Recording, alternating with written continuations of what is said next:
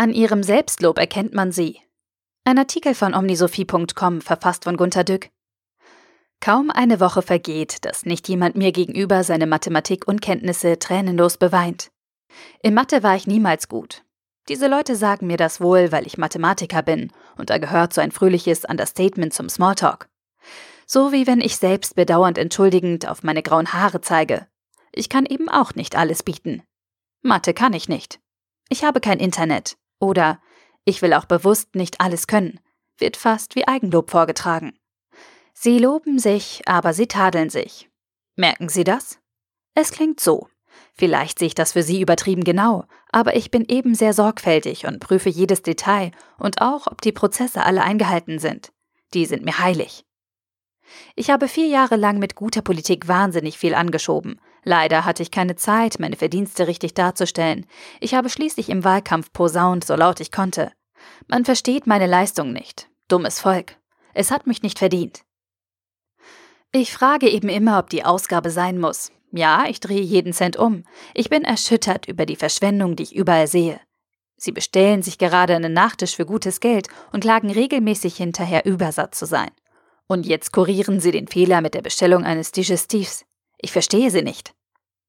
Ich bin eben sehr streng, was das Einhalten von Sitten angeht. Natürlich möchte ich auch einmal die Moral für mich selbst beiseite lassen. Aber ich gebe solchen Versuchen nie nach. Ich habe mich im Griff, auch wenn es mir innerlich schlecht geht. Ich gewöhne mich daran. Ich möchte nicht auffallen, jedenfalls nicht negativ. Da ist es sicher eine gute Strategie, am besten gar nicht aufzufallen. Da mache ich mich unsichtbar. Aber es ärgert mich ständig, dass ich nie positiv auffalle.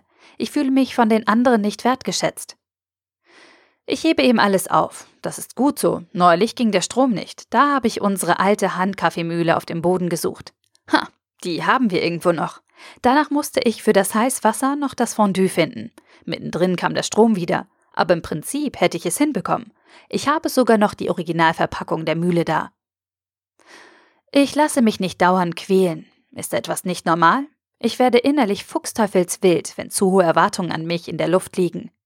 Ich soll so schnell arbeiten wie alle, sonst glotzen sie mich in bestimmter Weise an, ganz scheel.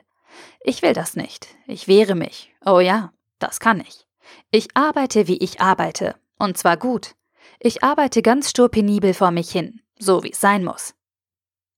Täglich Beleidigungen und Zumutungen von allen Seiten, jeder gegen jeden. Da muss ich mich doch aufregen. Die anderen nehmen mich nicht ernst. Sie sagen, ich würde mich über Kleinigkeiten entrüsten und alles dramatisieren. Ha, Kleinigkeiten. Man muss den Anfängen wehren, und zwar scharf. Es gibt inzwischen so viele Probleme, dass ich fast gegen alles opponieren muss. Ich bin der Fels. Ich fühle mich als Einziger für alle verantwortlich. Ich schlage andauernd gemeinsame Veranstaltungen vor und lege jedem ein Stück Schokolade zum Nikolaus auf den Schreibtisch. Ich singe manchmal zu Mittag ein Lied in der Kantine, um den Stress der anderen abzubauen. Die aber sind so von ihrer Arbeit frustriert, dass sie gar nicht so recht wahrnehmen, was ich alles so leiste. Da ist ein, ist ja schon gut das Höchste, was sie sich rauspressen. Ich muss meine Anstrengungen verstärken, damit sie endlich einmal dankbar sind. Zu Hause dasselbe. Ich lüfte die Zimmer und befülle die Spülmaschine absolut optimal. Das macht mir keiner nach. Danke, sagt niemand. Als ob ich der einzig gute Mensch auf der Welt bin. Da fühle ich mich eigentlich überlegen, aber so allein wie ich bin, ist es nicht gut. Ich muss als Chef für hohe Leistung sorgen. Das geht bekanntlich nur durch Druck, und der muss stärker sein als der innere Schweinehund der Mitarbeiter. Das ist meine Aufgabe. Punkt. Na gut, ich komme dann manchmal etwas grob rüber und werde gehasst. Das ist ungerecht. Aber damit muss ein Chef wohl leben. Ich hasse das Geschwätz in Meetings. Dummes Zeug, Anmaßung und Anbiederung. Sachkompetenz? Null. Auf mich hört niemand. Dabei weiß ich alles. Ich habe beschlossen, auf immer zu schweigen. Es hat keinen Zweck. Ich stehe zu weit über ihn. Ich kann blitzschnell entscheiden. Dadurch bringe ich Bewegung in die Dinge. Natürlich muss ich hinnehmen, wenn andere mich grob und brutal finden. Sie merken nicht, dass es gut für das Ganze ist. Man muss nicht alles auf die Goldwaage legen. Das ist zu langsam. Besser eine schlechte Entscheidung im Moment als gar keine. Triumphe muss man feiern, auch die kleinen, das feuert an. Ich habe eine Trompete im Büro, in die blase ich, wenn mir etwas geglückt ist. Ja, zum Beispiel, wenn ein Kunde von selbst angerufen hat oder wenn sich einer für die Zusendung von Prospekten per Mail bedankt. Dann läuft das Geschäft. Da mache ich Stimmung. Das Leben ist schön. Ich klopfe allen auf die Schulter, damit sie aufhören, sich wie die miese Peter zu benehmen. Sie müssen sich konzentrieren, sagen sie. Der Vertrieb aber lebt vom Feuer und von Dramatik. Ich schufte wie wahnsinnig, aber mache doch auch Fehler. Fehler macht jeder. Aber ich schäme mich als Einziger und schufte noch viel mehr. Jede Menge Überstunden. Ich finde es schlimm, wenn am Ende doch nur meine Fehler bestraft werden. Meine Anstrengungen werden böswillig ignoriert. Sie wollen mir nichts gönnen. Da reiten sie auf mir herum, aber am Ende zeige ich es ihnen, ganz klar. Ich schufte, ich bin nicht so faul wie die anderen. Ich bin am besten gekleidet, frisiert und trainiert. Ich leiste sehr viel, was die anderen zu nerven scheint. Sie mögen mich nicht, das spüre ich. Gelber Neid. Dummes Volk. Auch meine Chefs. Auch dumm. Es wird Zeit, dass ich aufsteige, damit der Laden endlich mal auf Zack kommt. Ich vertrage mich immer. Von mir geht kein Konflikt aus.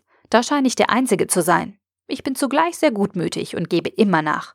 Harmonie ist wichtig, dafür sorge ich. Die anderen überziehen es aber ganz schön mit dem Streiten. Ich finde, ich muss viel zu oft nachgeben.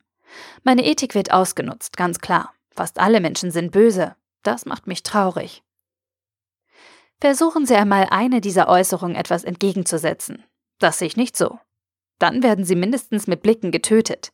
Sie sind unten durch. Diese Äußerungen sind eigentlich kein verdrehtes Selbstlob, sondern die Arbeit am Persönlichkeitspanzer, hinter dem die Seele kein Licht sehen soll. An diesem Low-Tadel-Gemisch prallt jede Kritik ab. Wir sind dann mit Menschen befasst, die sich nie ändern können und werden. Diese Menschen leiden, um nicht noch mehr leiden zu müssen. Wir auch. Der Artikel wurde gesprochen von Priya, Vorleserin bei Narando.